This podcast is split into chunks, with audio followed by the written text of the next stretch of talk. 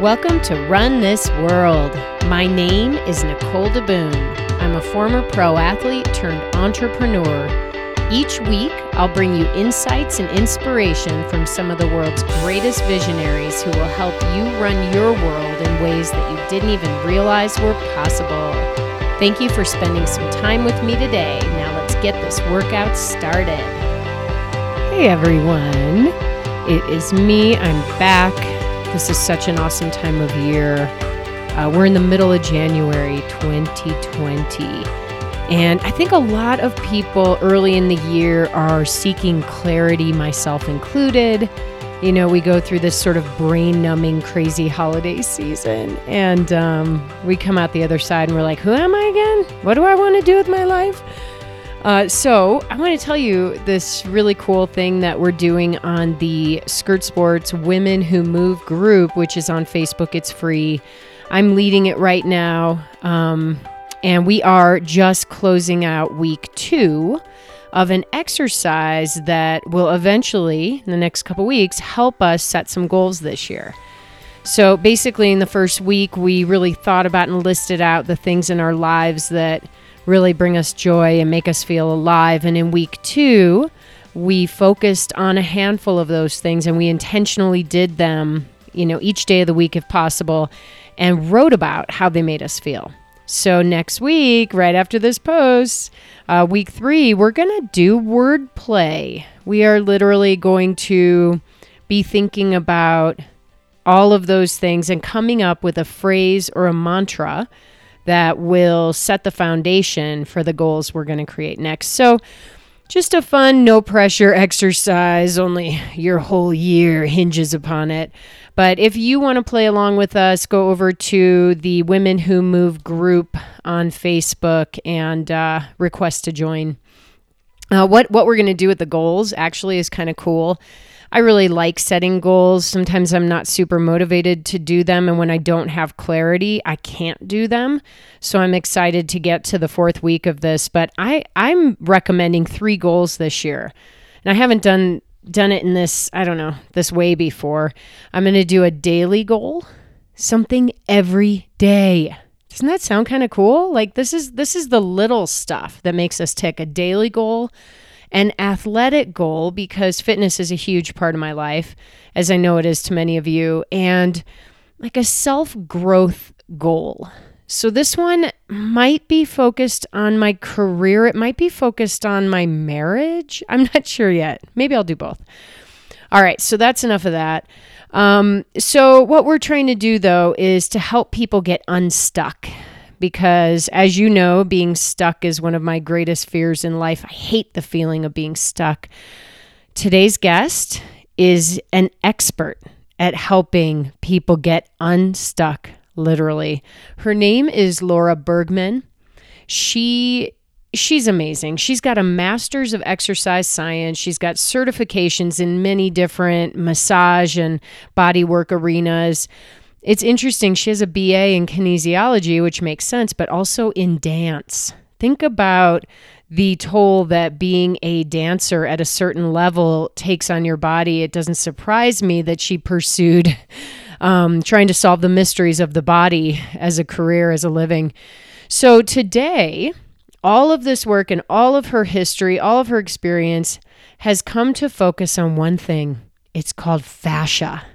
I think I was calling it fascia. I don't know if it's fascia or fascia. Whatever it is, it's spelled F A S C I A, and we all have it. Uh, you might need to look it up. Maybe you've heard of it. I kind of imagine it like a cover or a membrane around our muscles. I've actually had fascia work in the past, but it's so much more than that. If you go on Fascia Lines, uh, Laura's website, she describes it as this, a magical matrix of awesome. Don't you like her already? Fascia is a sensory organ. Fascia is very densely woven, covering and interpenetrating every muscle, bone, nerve, artery, and vein, as well as all of our internal organs, including the heart, lungs, brain, and spinal cord. I mean, that's a big deal. It's such a big deal that it's kind of surprising that we haven't heard much about it.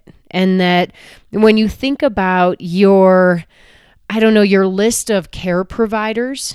You know, we all have a, maybe a primary care physician, maybe. Um, a lot of women have an O B G Y N that you visit. We have massage therapists. We have chiropractors, acupuncturists, you know, naturopaths, nutritionists.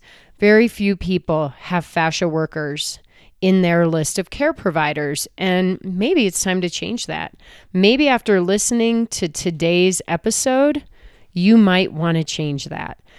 I was connected to Laura through a previous guest on the pod, the amazing Betsy Hartley. Give it up for Betsy. She just wrote a book called All Bets Are Off. You might want to go back and listen to her episode. She's absolutely amazing. And she basically said, Nicole, you have to interview this woman. She is doing groundbreaking things to get people moving again, or maybe for the first time. As you listen to today's episode, we do cover Laura's past, and one of the things she was told was that she would never be a runner. Many, many running races, marathons, and triathlons later, she has proven people wrong, and much of it is because she did her own research and decided to become an expert on her own body. We talk about many things. We talk about body awareness. Um, one of the topics I really, really love is the topic of the aging athlete.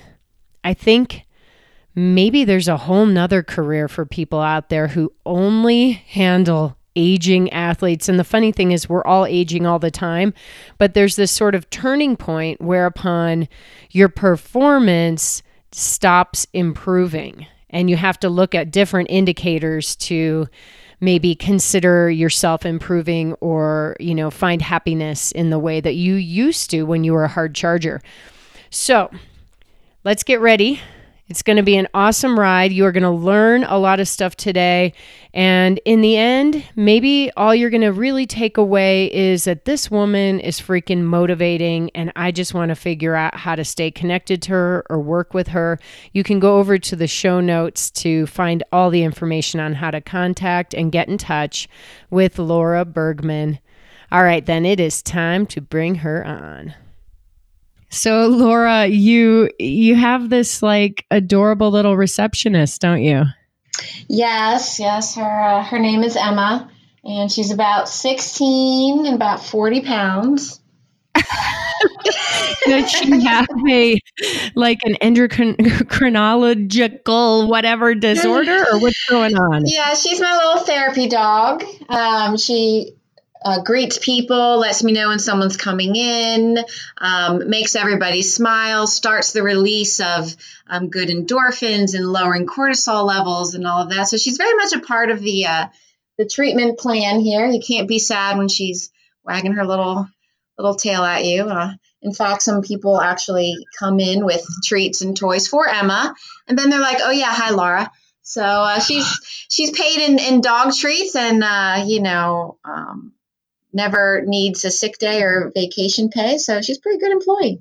It's funny. Maybe we should talk a little bit about, you know, you're, we're going to dig into bodies and fascia and all the great stuff in the area of work you do. But this is a cool side note because a lot of ther- therapy can come in different ways. And um, I'll just tell you a quick story. I was at my chiropractor years ago. I had something, my body was just breaking down and a lot of it was because I had some emotional issues going on. And I remember hopping up on his table and his little tiny dog, like one of, you know, maybe a twelve little pounder, I forget what kind of breed he had, came up and snuggled up right in between my legs. And it almost like it was comforting and it made me want to cry a little. And it was just this like release of emotions that felt safe in the company of this sweet little animal who somehow was aiding in my chiropractic therapy that day. So do you think there's something real here about having our little furry friends be part of helping other people feel better? Well, that's interesting that you say that because there actually was just posted an article about um, that very benefit. And then the fact that uh, fascia is a sensory organ that is directly connected with our um, emotions and nervous system and all of that, that there actually is a very real, tangible, studied, you know, measured um, connection there where our emotional health is directly related to our physical health, our tissue health, our perception of pain and pressure and all of that. So um, it, it sounds like a fun, you know, cute little thing, but it actually is um, very real. And they've actually have studied and, and proven that. So now we have science to back it up. Woo! Yeah, we got some science. I know. You know, I think it's really cool because we're talking about healing people today. And this is one small part of this healing process, the work you do. But maybe people, as we go through today's interview, you know, I think people are going to maybe pull some things out of it just based on the little I know about you um, that transcend the actual work you do. So really cool. So maybe having support in ways that, gosh, aren't even verbal. Companion support. That's one great way to start, isn't it? Yeah. I mean, cortisol levels drop, uh, you produce the hormone oxytocin, all these things that, you know, are very much a part of, of healing. And they've, they've even found that if you are stressed or anxious or annoyed, that your perception of tissue pressure or pain is four times greater than it really is. So that means the future in the, the future of, of health and, and medicine really needs to look at that connection. It's not just hippie voodoo stuff, right? Like you go to yoga and you're like, the teacher talks in a soft voice and you feel better. And that's actually scientifically, you know, sound uh, part of therapy. And so Emma's just like this little part, but I, I just, I notice a huge difference in my clients when she's here versus she when she's not here. And uh, it's it's very um, science-based on a cellular level, so it's pretty cool. Oh, oh my gosh. gosh. Well, you talk about oxytocin, and the work you do is basically to help people get moving again, right? Right. So, like, oxytocin is part of what we have come to enjoy and what makes us feel good and why fitness and exercise is such a joy in our lives. And when we, when our bodies break down and we lose our ability to produce that, you know, we go crazy. Athletes, we go crazy. And it doesn't matter what level of athlete you are. You don't need to be a pro athlete to miss the high, or I don't even know the right way to put it, but to miss that amazing feeling that, that releasing that those hormones bring when we exercise. So what is it about, what hormones do we release? Maybe you can talk a little bit about that and and what are, you know, so that people can really get their heads around that they're not crazy when they, you know, are at a point in their lives when they can't work out the same or can't work out as much. Right. The, you know, the endorphins and things that are released when exercise have been studied and, and talked about and, um, you know, everyone knows like, okay, it's hard to get started. Once you started, you you feel better. And it's because we're des- we're designed to be mobile. We're not designed to be uh, be sedentary, and getting oxygen circulating and the endorphins that, that counter cortisol and stress and all that are released just naturally with movement. And so I if I was to pick one thing to make the biggest difference in someone's life in all areas of life is to keep them moving. And so that's what brought me into, you know, this line of work is, is I witnessed firsthand, you know, in, in my family, nobody was active, nobody was healthy. And, and the depression and the side effects of depression, just, it's a spiral, uh, downward spiral of all aspects of health, physical, mental, you know, emotional. You know, so if you, I can help keep people moving, um, it helps all aspects of of their life. And so what I like to do is is find, okay, why is this issue keeping you from moving? Right, all of the all of the the underlying causes, not just okay, this is tight or this is weak, but how are you moving that led to that tissue being overloaded that is causing you pain? Because if we can keep you moving, quality of life is, is greatly increased. Independence is greatly increased. Your ability to metabolize food is greatly increased. So, you know, moving and drinking water is like the best thing that you can do for longevity of, of your health. Oh, I like that. Grab a glass of water, everybody. Take a sip. I've been carrying a water bottle with me since I was in high school everywhere I go. And in fact, I feel like I'm a water pusher on people. They come in, I'm like, can I get you a glass of water? It's like immediate. Um, and I will, I just want to diverge for one second. Um, I knew this incredible person. Um, his name was Lance. He was the president of Justin's Nut Butter. And Justin is a friend of mine, and Justin hired him to help him move the company forward. And Lance was Lance Gentry, just this amazing guy that everybody loved. And uh, he did just that. He moved the company forward. But one day he started getting these horrible headaches. And it turns out, strangely, in his, I believe, thirties, he had a rare form of brain cancer. And he had, you know, a couple options. It was like operate and either be paralyzed or lose a lot of body functions. You know, there, it was a pretty risky surgery, or ride it out and, you know, let your life end. And so he chose not to have surgery. And along the way, in the last year or so of his life, he and his family did a ton of research on cellular health. And I just remember this one blog post that his wife wrote, and it was called Cell Life. And she talked about how water is cell life. And I just, I've never forgotten that. It just seemed important to mention right now. Like, there's so much more than the act of hydration, just putting something in our bodies. But well, yeah, well, it, and the new it, research yeah. is very clear that fascia is very viscous in, in nature. And that, you know, the, the areas that are stuck where we feel like a knot, or, you know, where we get that, that feedback that people call pain, that's where the the tissue has been dehydrated, like a uh, like the old crusty sponge, right? So your fascia is supposed to be like a new sponge where it's mushy and pliable and, and you know, fluffy and absorbs water and, and does all that well. And then when areas get dehydrated or stuck due to lack of movement because of injury or movement pattern or whatever, then it's like that crusty old sponge that you've forgotten about under your sink, you know, and you can't really move it, and it's kind of crunchy and, you know, that kind Ew, of thing. So that's, that's what they're finding now. So water really is the key to your tissues being able to slide and glide over each other as opposed to getting stuck. Oh, I'm such a visual person. I love the idea of the slide and glide. Let's uh, let's dig in here to your line of work, um, because we've mentioned it. We're starting to talk about it. So fascia, what is fascia?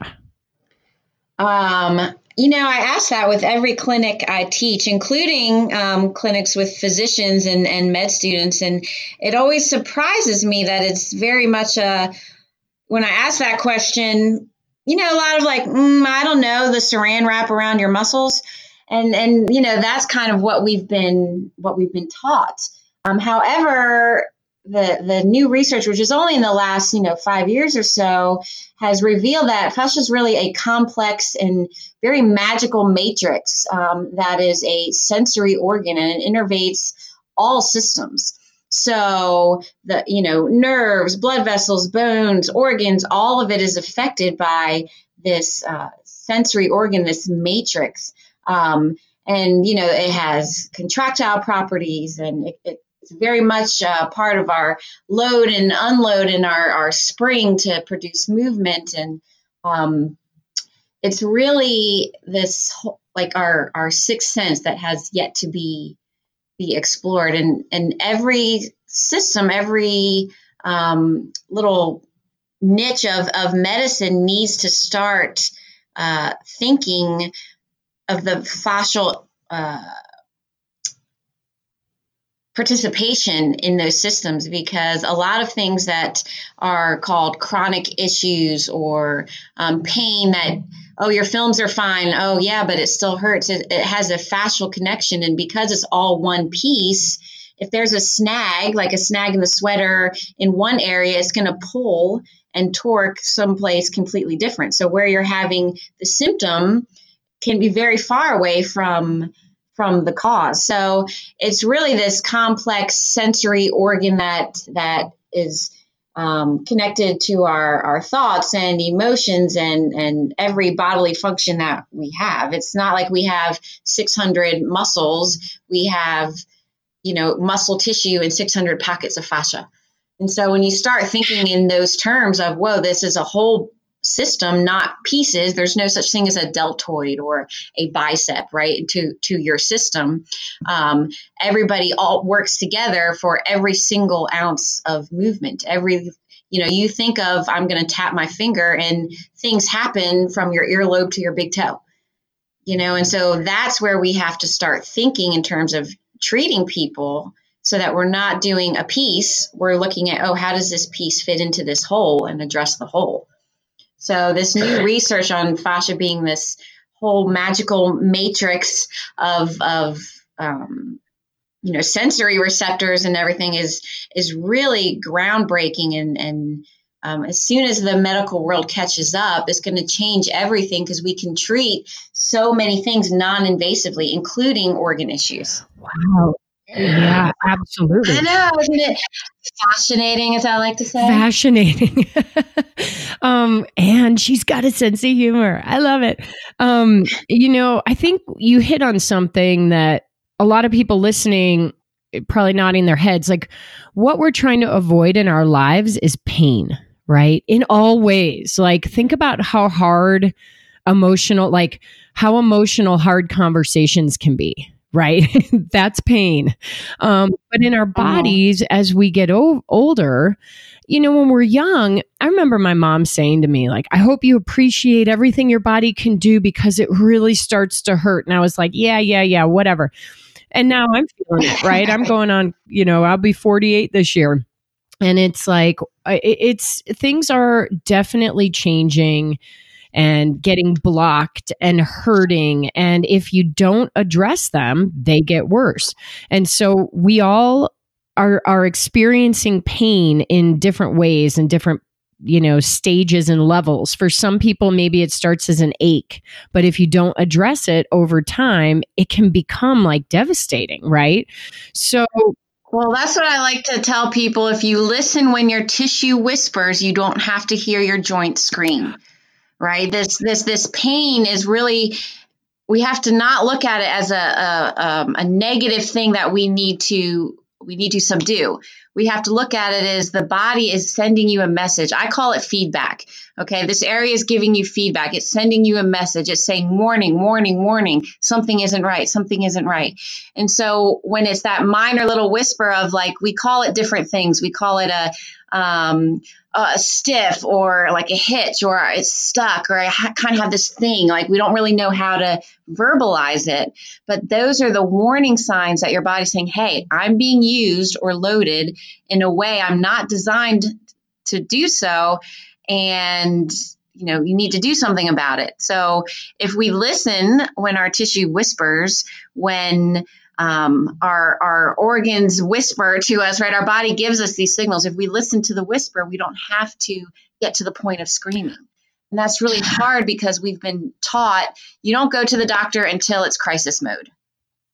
It's a really good point. Right? Great point.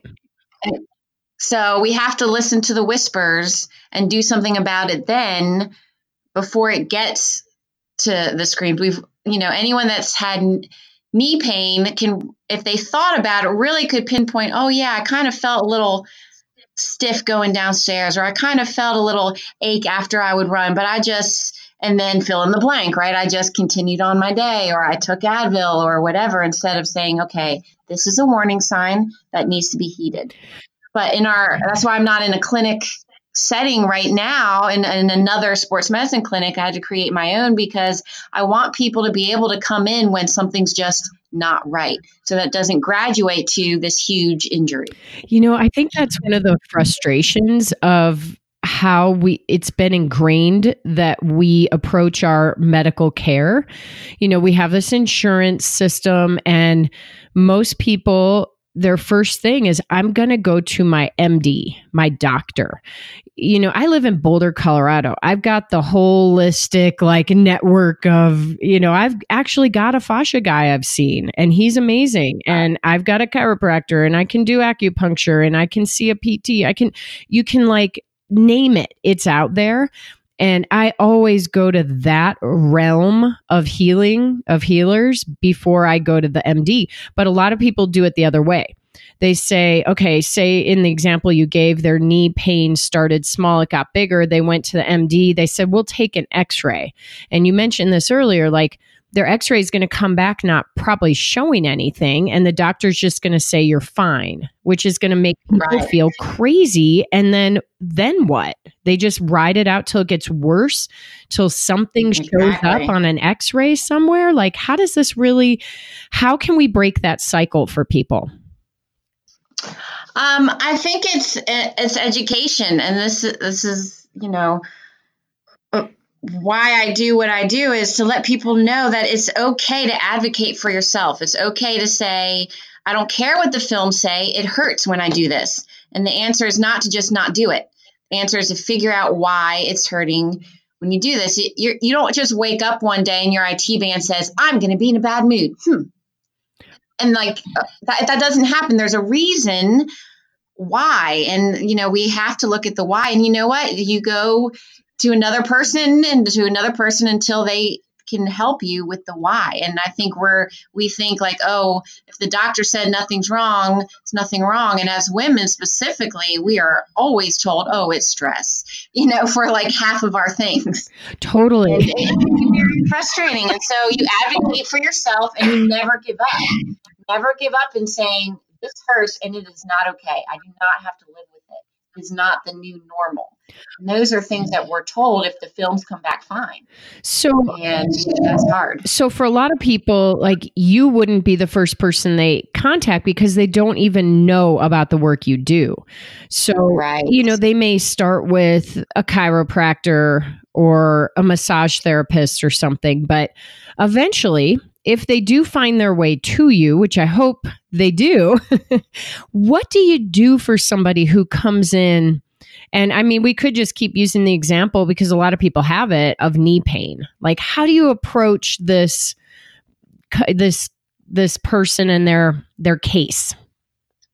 Well, I think the important part of that sentence is, how do you approach this person? And, and that's exactly the point. Is I look at the whole person. I don't look at, oh, this is knee, this is knee pain. Okay. Because that knee is just the victim of, of a perpetrator somewhere else. And so I look at the person. I don't have any chairs in my office, and you take your shoes off at the door. And as I'm talking to them, I'm observing how they're talking, how they're standing, how they're moving, what they're doing, shifting their weight. How are they supporting themselves um, unconsciously? You know, subconsciously.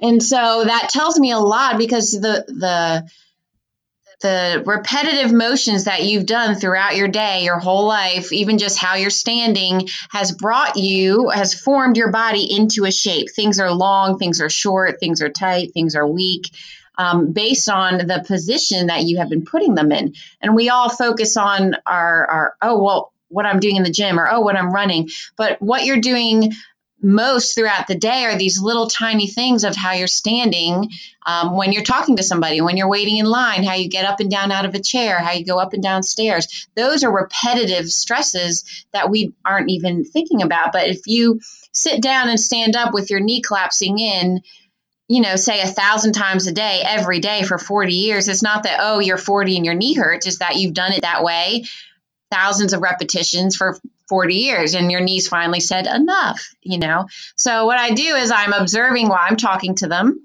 and that tells me a lot.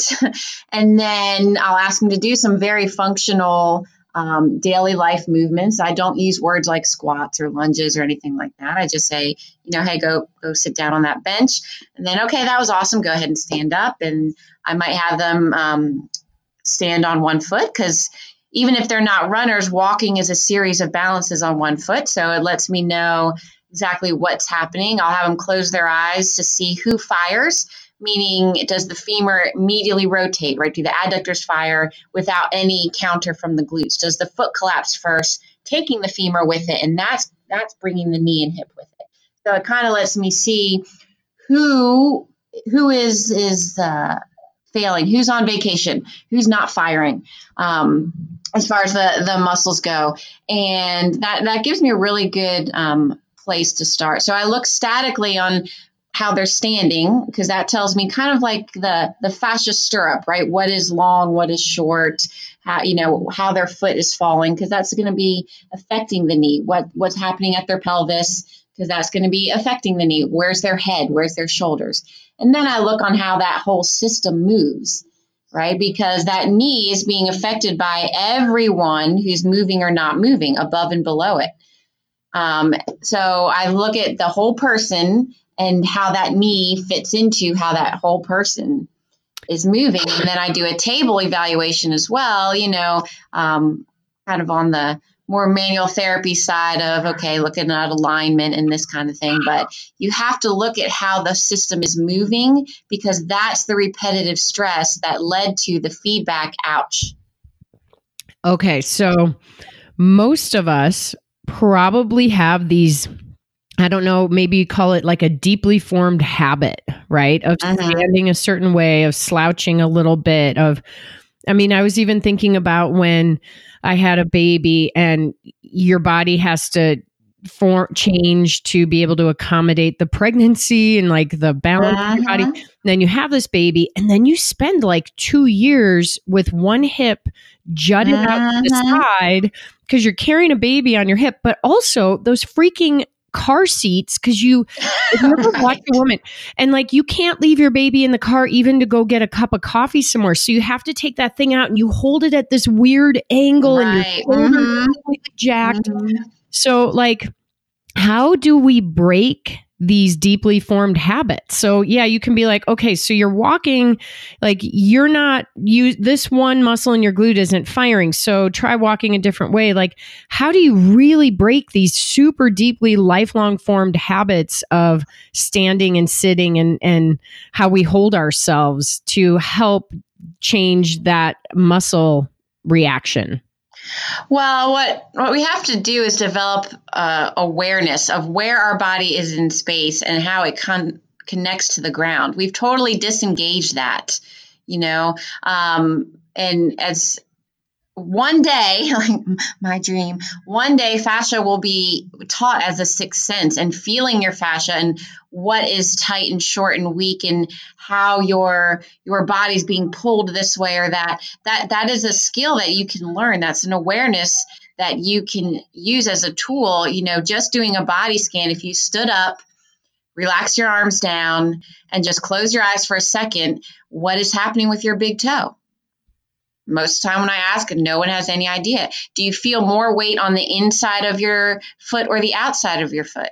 Do you feel space around your knees, or do you feel your knees locked? Do you feel your pelvis tipping forward or backwards? Where's your rib cage in relation to that pelvis? What's your head doing in relation to the rib cage, right? So having this awareness is the first step of, oh, I didn't even know I was, you know, leaning in my hip. I call it being, you know, you need to be stable, not sassy, right? And so, um, you know, the first step is developing that awareness. And then you, you can't just do exercises to undo it, right? Fascially, you are stuck in this position that you've put yourself in repetitively. And so the first step is address the hardware, right? So say the pelvis is tipped forward, you know, or hiked up on one side, lengthen what is short, um, feed slack into what is what is too tight. Then you can say, okay, so now the system can be neutral. Your hardware is now adjusted to be neutral. Then it's a matter of reprogramming the software, your brain, to say, okay, be, now that you you can do this neutral position, your job is to not not do it. And then it's like, whoa. Okay, so now you now just being aware of not doing that repetitive pattern, the muscles can work and can be recruited in a way that they're designed um, to work. So, you know, being aware is the first step. Address, addressing the fascial imbalances is the second step. And then we can say, okay, now that you're neutral, your personal neutral, let's get the muscle strong enough to support that. And just like, you know, it's not like, oh, I need an hour every day to do these exercises. If you are just not doing the position that caused you to be in balance, that in and of itself is going to get you stronger in the places that you need to be. need to get stronger. So awareness is definitely the first, um, the first step. So when they, when you do this initial evaluation and then you start doing actual treatment on people, like what can they expect? Um, so I, my process is, you know, after I've watched you moved, um, I address the, the hardware, like I was talking about. So the fascial um, issues. So if the pelvis is tilted forward, for example, so we sit a lot, a lot of us sit a lot. And so the front of the hips are tight.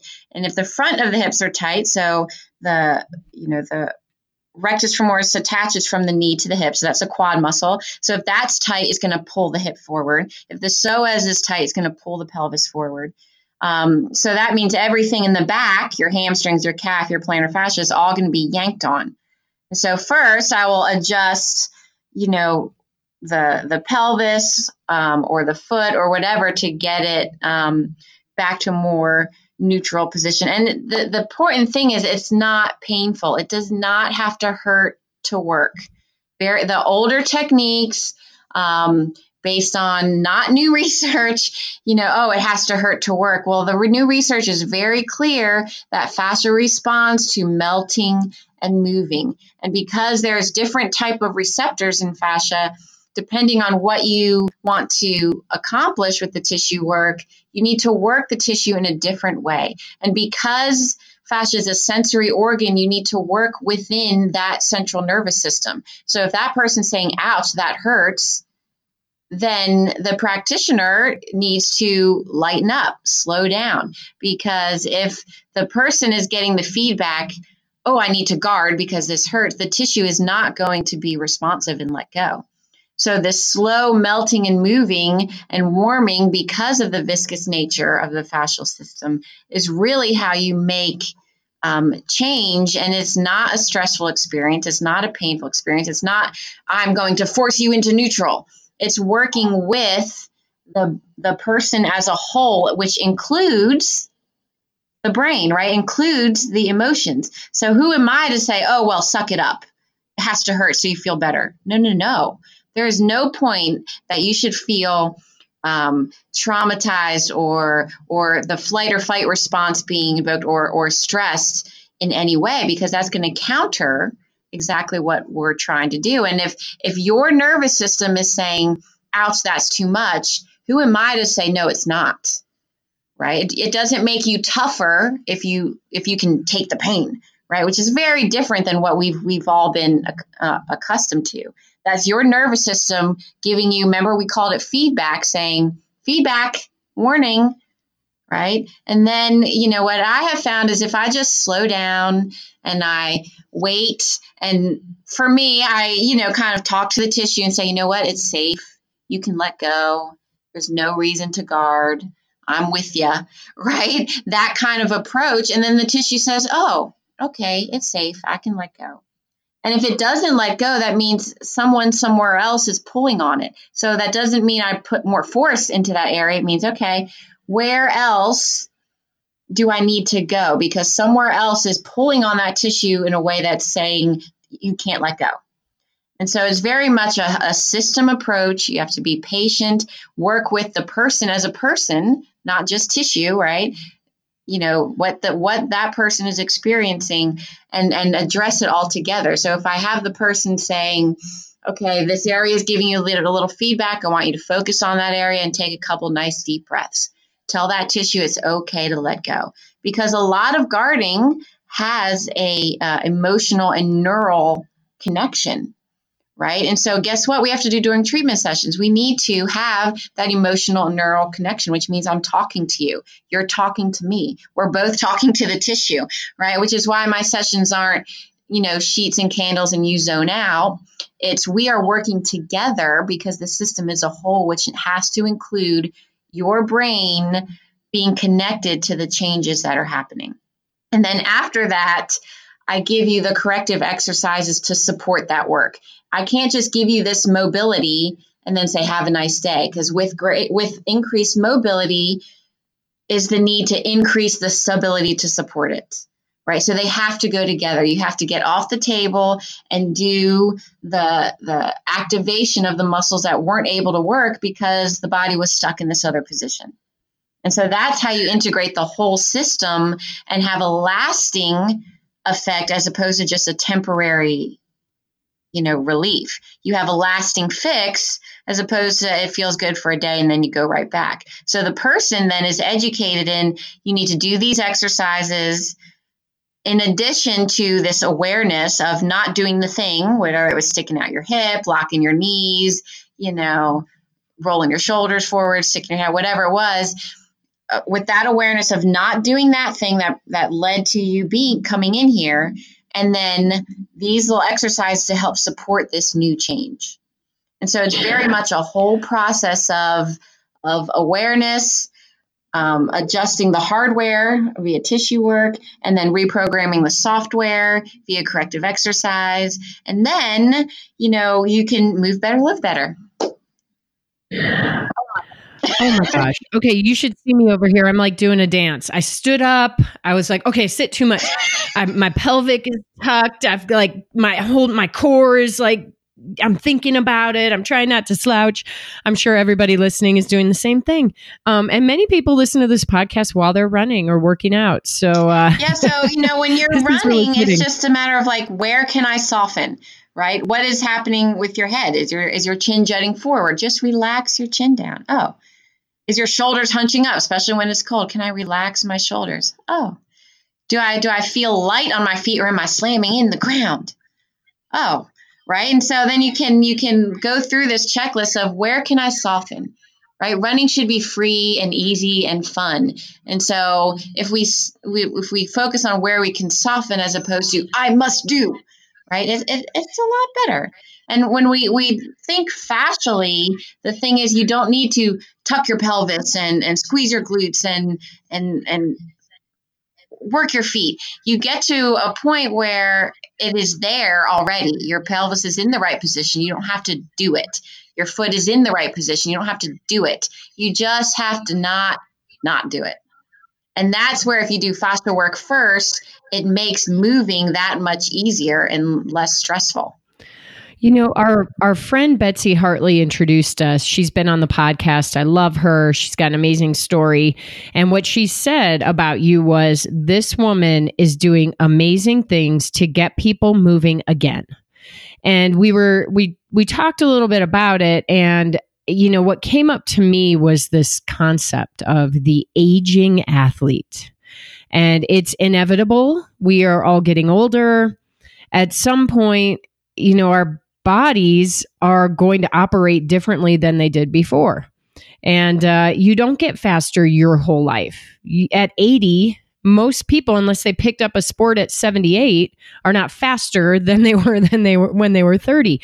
So I can understand how, and this has happened to me too, how people reach a certain point in their athletic lives or their active lives where things break down or they start to hurt or the repetitive things we're doing come back to bite us a little bit. And as athletes, we're, it's ingrained that we need to just sort of work harder, try harder, push through.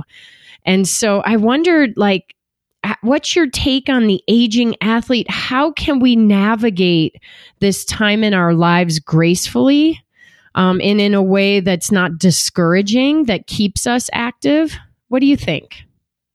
Well, the, the number one thing, and this is very difficult, um, is to listen to your body, not your schedule, right? If if some you have to respect the recovery process and how that recovery process might not be as fast or as convenient as, as we'd like it to, to fit in into our schedule.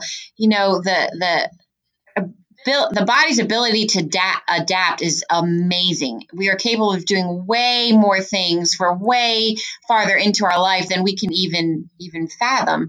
Right. But we have to listen to our body and its personal rate of adaptation and recovery, which is different for everyone. And I think we get into trouble when we say, well, my schedule says four miles today, even though I didn't get enough sleep and I'm kind of tired and I'm kind of like achy. And, you know, those are all, all things we have not recovered enough to move efficiently, which means something is going to be stressed in a way it's not designed to be stressed. And I think as we get older, it's it's very hard to have more patience because it takes longer um, to recover. So if we can, the number one thing is is listen to your body. Um, the other thing is nutrition and hydration has a, a very key role in your body's ability to recover and to repair itself.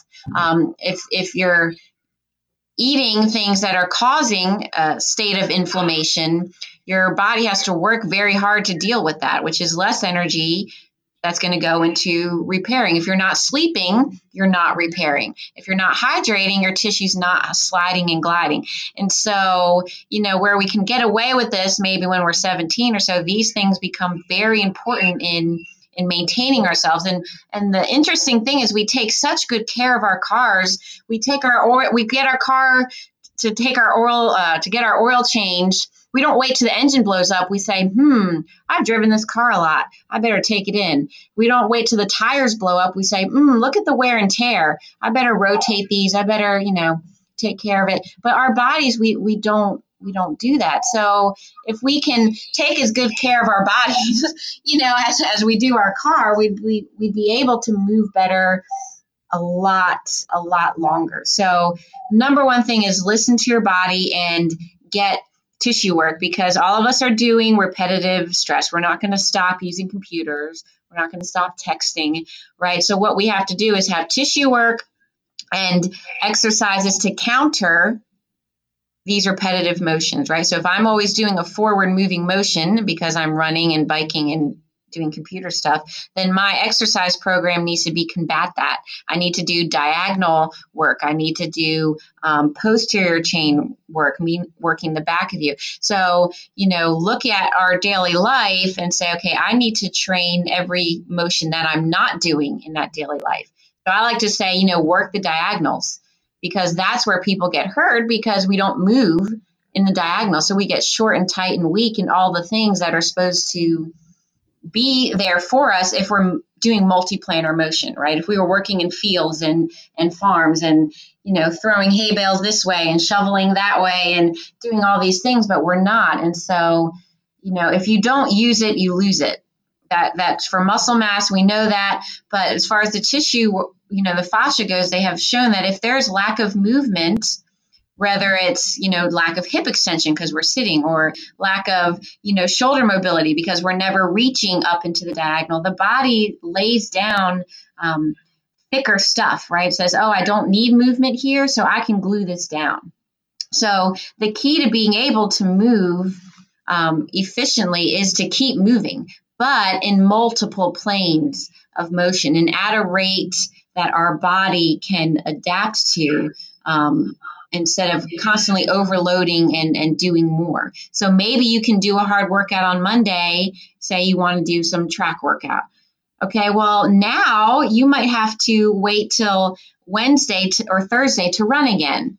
Okay, well, that's cool. Maybe you swim on Tuesday. You know, so we have to adjust to our body's constantly changing um, rate of recovery. And that's where our athlete brain, who thinks we're still twenty-four, you know, can, can get us into trouble. Um, so listening to your body, nutrition and hydration become, you know, they're always important, but super important. You have to feed the recovery process as, as we age, because it's not as efficient as when we were younger. We've got to stay springy, um, you know, keeping keeping uh, our, I call it tiggerosity, our ability to hop and move and recoil. That helps keep our body healthy, which means we need to do these springy things. Why do we stop jump roping? Like, you can be fifty and jump rope.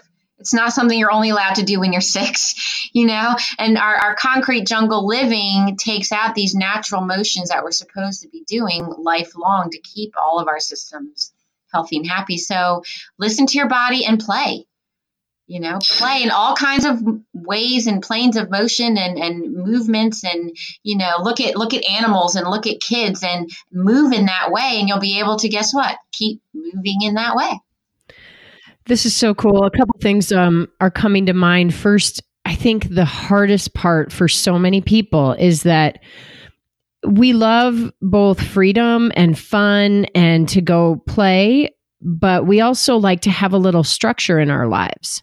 And so we like to plan things, right? Uh-huh. But our body's constant evolutions mean that it's a moving target. And so right. this is going to be, this is just reality. It's just how it is. So like, we can't be too hard on ourselves when we go a little too far before we really realize what was going on. And but it's the closer we can get, like you say a lot in the you've you've mentioned a lot, which is listen to your body. The closer we can get to really understanding what our body's telling us, the more um, or the less we will probably hit those total meltdown moments, which is awesome. Um, right, but- like becoming, you know, you know, we need to become fascia whisperers and say, "Oh, that's that's feeling a little tight." Or uh, my people like to use the word wonky, scientific term, wonky. And then, you know, if you feel in that, walk. Right? Like stop, stretch it out. Don't keep running through it. Don't keep pushing through it. That's your body saying, "Um, excuse me." And if you stop and stretch or, you know, walk it out, or maybe you do less mileage that day, that thing can can get better while it's small, and it doesn't progress to now your knee's not tracking, now your foot's not doing a weird thing, now your hip's doing a weird thing, and then you get home and you hurt. Yeah, absolutely. And, you know, I'm I feel like it's okay as our bodies evolve to evolve the things we do too. So like you said, it, Uh-huh. say running, just your body's constantly telling you every time you try to run that like, it's just not working. Well, can you hike? You know, can you get on a bike? Can you stand up paddleboard? Can you cross country ski? Like there are other things that we can do. And what's really cool when you allow yourself to, to open your mind is that you get to explore more things in this lifetime. Yeah. And it's important to be okay with doing less. So, you know, I say, okay, don't just stop doing it, get the problem and get the address, but maybe while you're working on the strength and stability and running form or whatever, you know, maybe you don't run your five miles a day, but maybe you can run two. And that's okay. It's okay to do less. It's like, and, and okay, so maybe you do two miles of running and then you swim for the other thirty minutes. That's okay.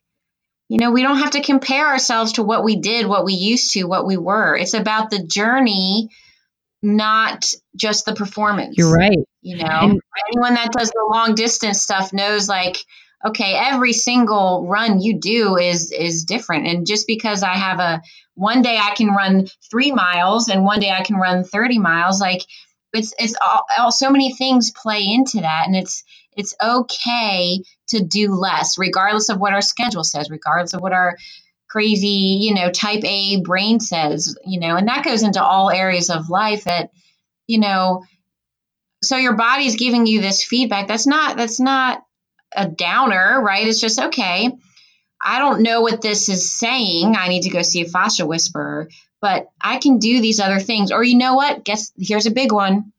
It's okay to take a day off. Right? Like it's, it's okay to have a rest day, unscheduled rest day. It's okay to say my body's really tired, even though it shouldn't because I'm superwoman. And you know, it's okay to do less. And when, when, when we get into this idea of less can be more, even in regards to training, then we will see our performance increase because our system is less stressed. And and that's, that is something we learn as, as we're, we're older for sure. Um, and uh, probably because we've all already pushed ourselves to the brink of burnout and injury, we had to learn the hard way, but you know, in, in running and athletics and life, we have to start realizing that it's okay to do less. It's okay to go on our body schedule, not our, our calendar. And, and like you said, like have alternatives. Um, I love being a multi-sport athlete because I have to do something every day. Okay, well, if my legs are not recovered, pushing through running increases my risk of injury. Okay, so I'll swim, or I'll do yoga, or I'll do, I'll just, I don't even have time to go anywhere, so I'll do as many planks and glute bridges as I can do in five minutes. Okay, cool. And that's en- that's enough, right? This whole idea of that's enough is something we need to be okay with as we get older. You know, you mentioned comparison, and we talk a lot in today's culture about comparing to others. Like, it's a big thing on social media, right? You're comparing to somebody else's sort of fake life that they're putting out there. But what we right. forget about is that at the core of this, we're also comparing ourselves to our younger selves. And this happens so much with women and weight and like getting your body back to what? Like, you're not going to be twenty-two again. Um, I went to actually had my annual exam recently, and my doctor was like, I'm not seeing that, like, you know, kind of the, there's this whole like kind of belly um, cortisol issue that happens to women who enter menopause. It just sort of happens. And she goes, I'm not really seeing that. And I said, well, why is the skin always sort of bouncing around my stomach? And she goes, oh, well, that's, that's just how our bodies change. Like, it's not as tight. It's gonna do that. And in and it was really like, it felt good to hear that from her, because part of me was thinking, I'm not working out hard enough. Right. And I should, like, you're, I had a baby also, like, you're getting older, you're in perimenopause, like, your skin on your body in different places is never gonna look the same again. And no matter what you do for a workout, it's not going to be there. So let it go. Let it go. Right. So it's, it, you know, it's okay to be, be enough, you know, your best that day. Like, okay, maybe this isn't my best in my whole life. This is my best for today. And I have to, you know, I don't do Strava or anything like that, because I know it, it puts that pressure on myself of, ooh, somebody's going to see this. And I need to be able to do what my body needs to do, and not, not worry about that. And I started recently, like, posting my nine thirty pace workouts, because I want people to know, like, you know, I maybe on race day, I might race fast, but that's not every day. You know, there's, there's, you know, I'm not a, a superstar runner by, by any means. And most of my runs are, are slow and, and sometimes feel terrible. And I walk often if I, you know, I'm not recovered from my workout the, the day before, just to let people know, like, it's, it's okay to, you know, be, do your best that day. And if your best that day is, you know, two miles or one mile, half of which is walking, then that's your best that day with what you have that day, with where your body is that day, with where your brain is that day. And that, that is okay. And our, our changing bodies as women is, is really not um, adequately addressed in our medical system. It's, it's just, oh, that's, that's what it is, right? Why is there no therapy after you have a baby? Why is there no scar tissue work after you have a C-section? Why is there no reintegration of the entire system of, oh, now your pelvis isn't tipped like this because you have a baby in there. So we need to address all, you know, get everything back. Like, there's no post, um, you know, baby therapy. It's just like, oh, your body was wrecked in this shape for nine months. And now you have a tiny human. Have a nice day. Like, why, yeah. why is there no post-op work? You know, for that same thing with mastectomies, why is there, there no scar tissue work and reintegration of the whole system, you know, after either of these traumatic events? And I think it's one, we're not looking at the body as a whole and the, the fascial system's role in that. And two, there just hasn't been women in charge, you know, to say, hey, why after a knee replacement do we have more therapy than after giving birth, or even a C-section where you know how traumatic that is? Like, why is there no post-op care for to address the changes in your body? That's a really good point.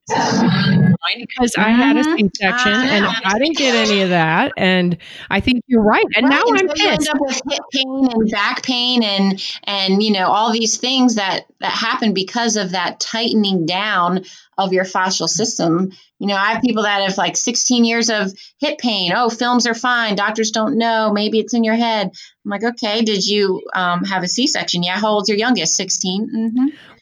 And so the, the scar, the skin scar might be in one spot, but I found the, the line of tightness and pulling, the snag in the sweater, so to speak, can be way off on the diagonal. In that case, it was going all the way to her hip.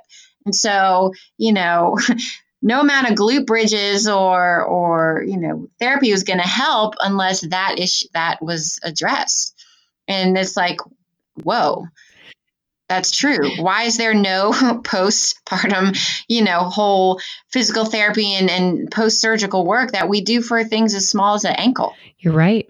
You know, and I love this idea of embracing your body as the new normal every day, because, right, you know, you do have these traumatic things in your life, and then you're expected to go back to how you were before. And some, a lot of times without adequate help. And so, no, there is no going back. There's today. It's new. It's yes, this is my best this day. Yeah, I love it. So you take such a, you know, of course you have the clinical sort of uh, practical side of helping people with their actual body manipulation, right? But you have, right, such a greater emotional and psychological, I, I don't know, just sort of approach to all of this.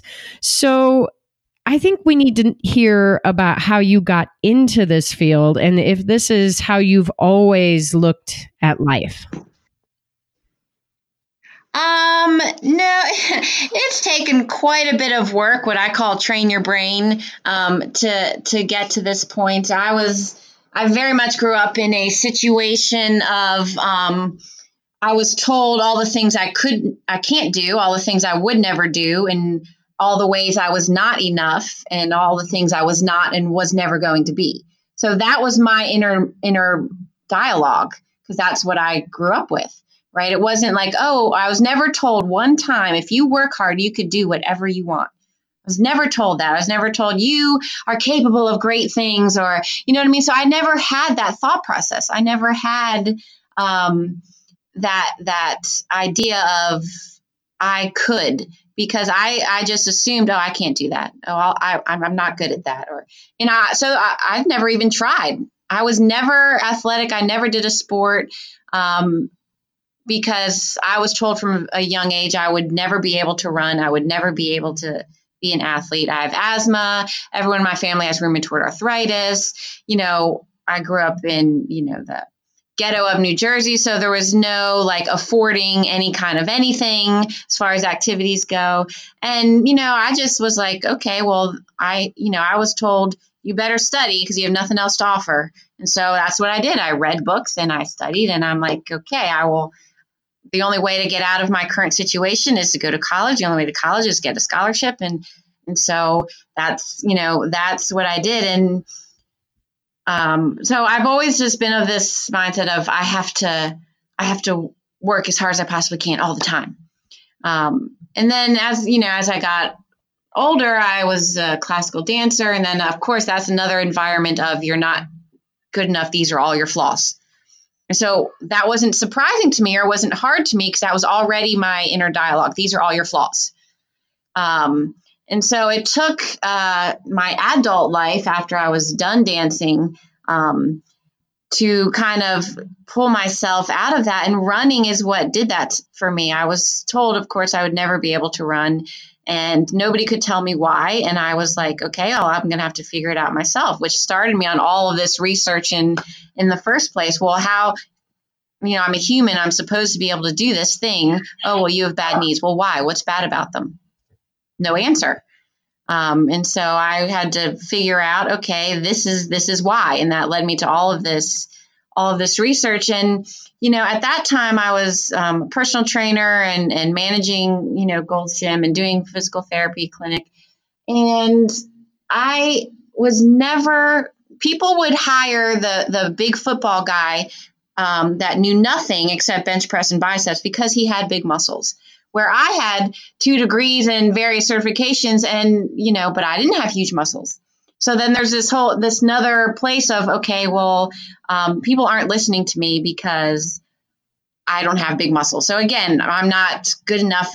I don't look the part. I don't look right. Um, and so, you know, I wanted to be able to um, be good at something. And, and when you're working in gym all day, you don't want to sit there on a treadmill doing cardio. You want to run outside. And so I was determined to figure out how to run. And, you know, the thing is, when you cross that finish line, which for me, there's a couple times I was very last. In fact, they were deflating the finish line arch before I even got there, you know, but I did it, and I did it all by myself. And I had to overcome all of these things in order to get to that finish line. And everyone told me I couldn't, but I did it anyway. And that power was life-changing for me, because no matter what happened, flood, fire, whatever, no one could take that away from me. That that accomplishment of getting to the start line, which took a lot of mental courage, right? And then getting to the finish line, which took a lot of mental strength. You know, no one could take that away. And that sense of accomplishment and um, strength was something I never experienced before. And so it, it made me hungry to keep up my journey to figure out how to run without pain. It took me three years of consistent work to be able to run without something taped and without pain and, and all of that. And, you know, the all of these mental breakthroughs that have that have happened for me on accepting who I am and and, and the, this mental strength and confidence I found came from every time I crossed that finish line, because I had to overcome so many obstacles to even get there. And I'm like, you know what? Other people need this. Like this, this is something that, especially as women, we need, because it doesn't, it didn't matter what I looked like, how big my muscles were, how tiny my waist was, what, you know, how, you know, fashionable my clothes were, you know, none of that mattered, because I crossed that finish line. I arrived at the start line first, and then I crossed that finish line, and, and that transcends, you know, every barrier, gender barriers, you know, racial barriers, economic barriers. And so I want other people to be able to experience that. So when someone says, I hate running, it hurts to run, I'm like, I know, I did too. You know, I would look at those people and be like, how are you smiling? This is terrible, you know?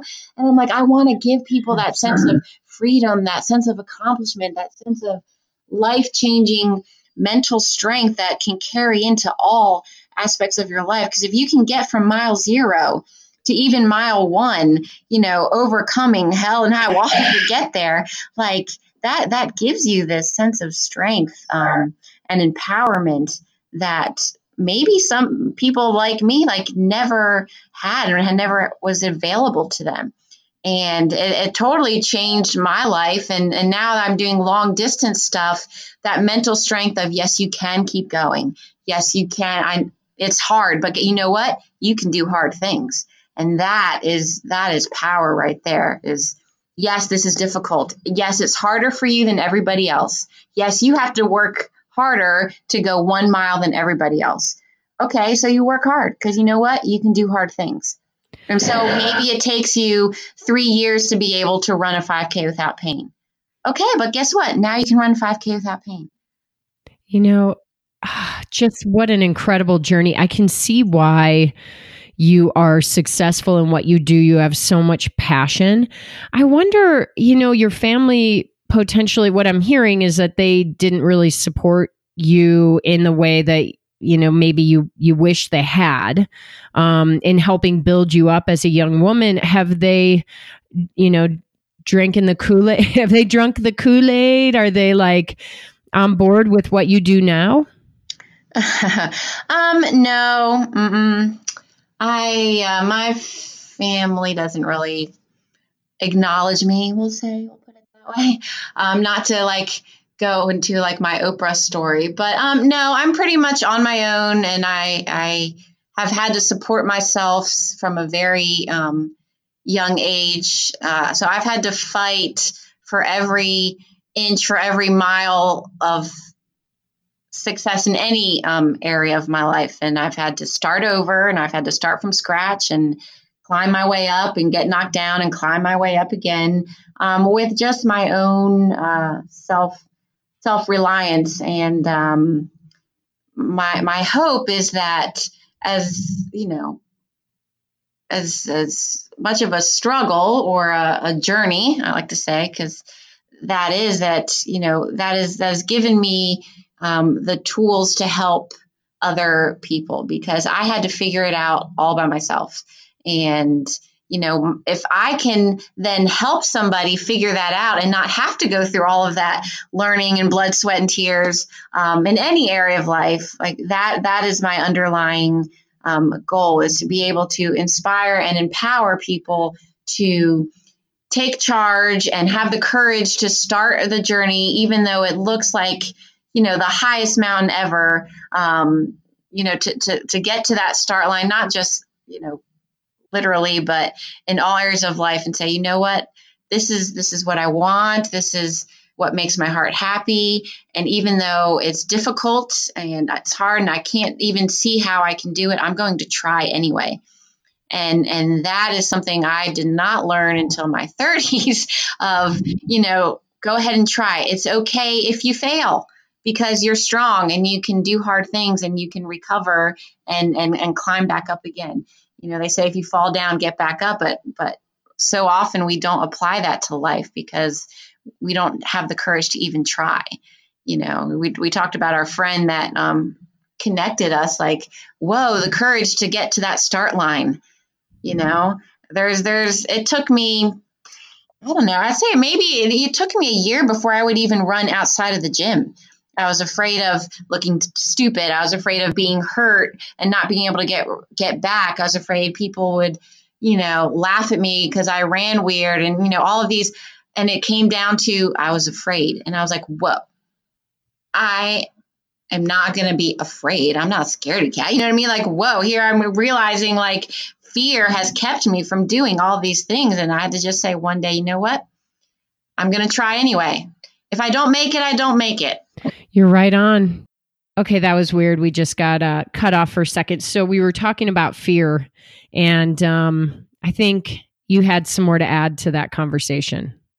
Yeah, it's, you know, and some of you might be thinking, oh, well, I'm not scared. It's it's kind of like this lack of courage, this lack of um, confidence that that feeds the the fear to try, the fear of of failure.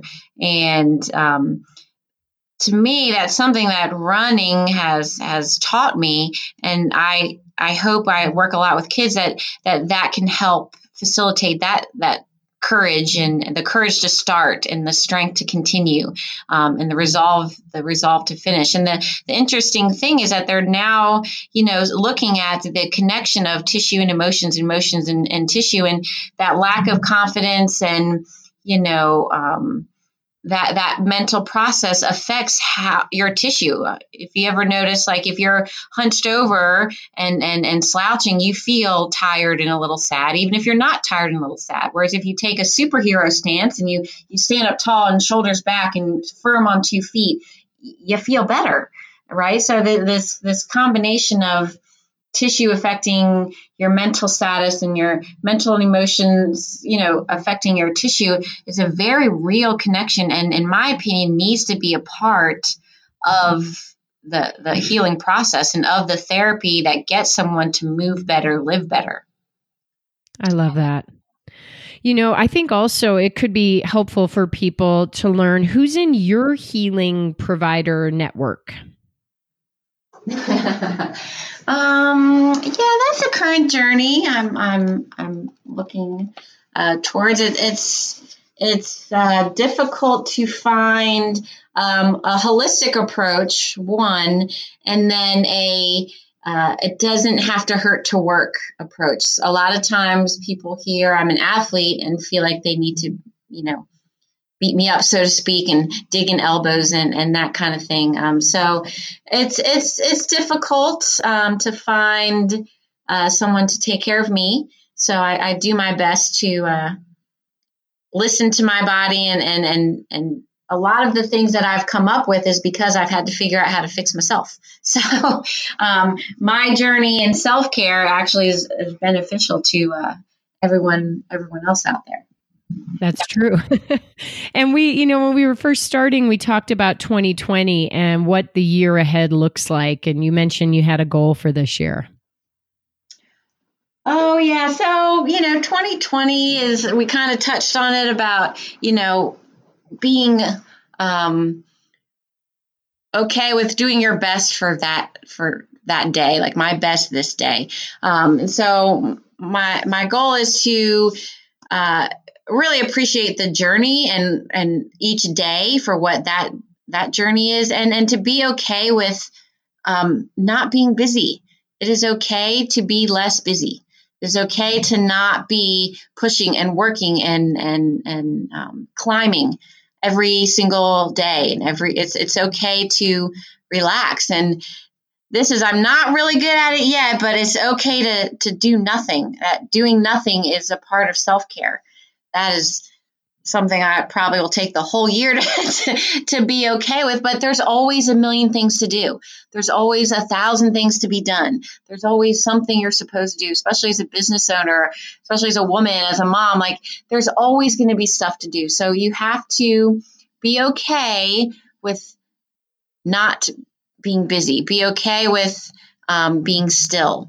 Um, and physically and mentally, that that is super important. And I, you know, when I was a, a competitive elite athlete, I had to remind myself that recovery is training, that when I'm doing nothing, I'm repairing, I'm rejuvenating. So I'm not doing nothing technically, right? So if I'm laying on the couch, I picture all of these little worker bees, you know, repairing my tissue and fighting inflammation and my immune system, you know, getting stronger and fighting away these germs that I was exposed to at the grocery store. And, you know, so I had to, in my, my mind, be like, okay, I'm not doing nothing. I'm being very productive as I'm sitting here being still. and, and, you know, taking that time to, you know, go see friends. And maybe that means you're, you're not, you know, working that extra hour that night and, and investing in life as opposed to investing in work, investing in being busy. Investing in life and, and appreciating the day and appreciating the moments within that day is kind of something I'm going to strive for in twenty twenty, because as somebody who's been working hard my whole life, that's normal. And it's, and that doesn't mean it's healthy though. And so I need to learn how to do less and be okay with investing in other aspects of life that, you know, there's always going to be work to do. Um, but you know, that, that, and I think that's hard for us, especially when you have kids and a house and a job and, you know, there's always going to be stuff. So take the time, enjoy the day, sit down. Like, like, you know, Emma, my little dog, we talked about in the beginning, she's sixteen. And so, you know what, if she wants me to pet her for five minutes and cuddle with her or play with a toy, yeah, I have a fifty things I should be doing in those five minutes, but you know what? No, I'm going to stop and I'm going to do that, because that, what are we working so hard for? For life, but we're missing out on life. I may have to borrow part of this for twenty twenty, the goal to be it's less so busy. Hard. Less is more.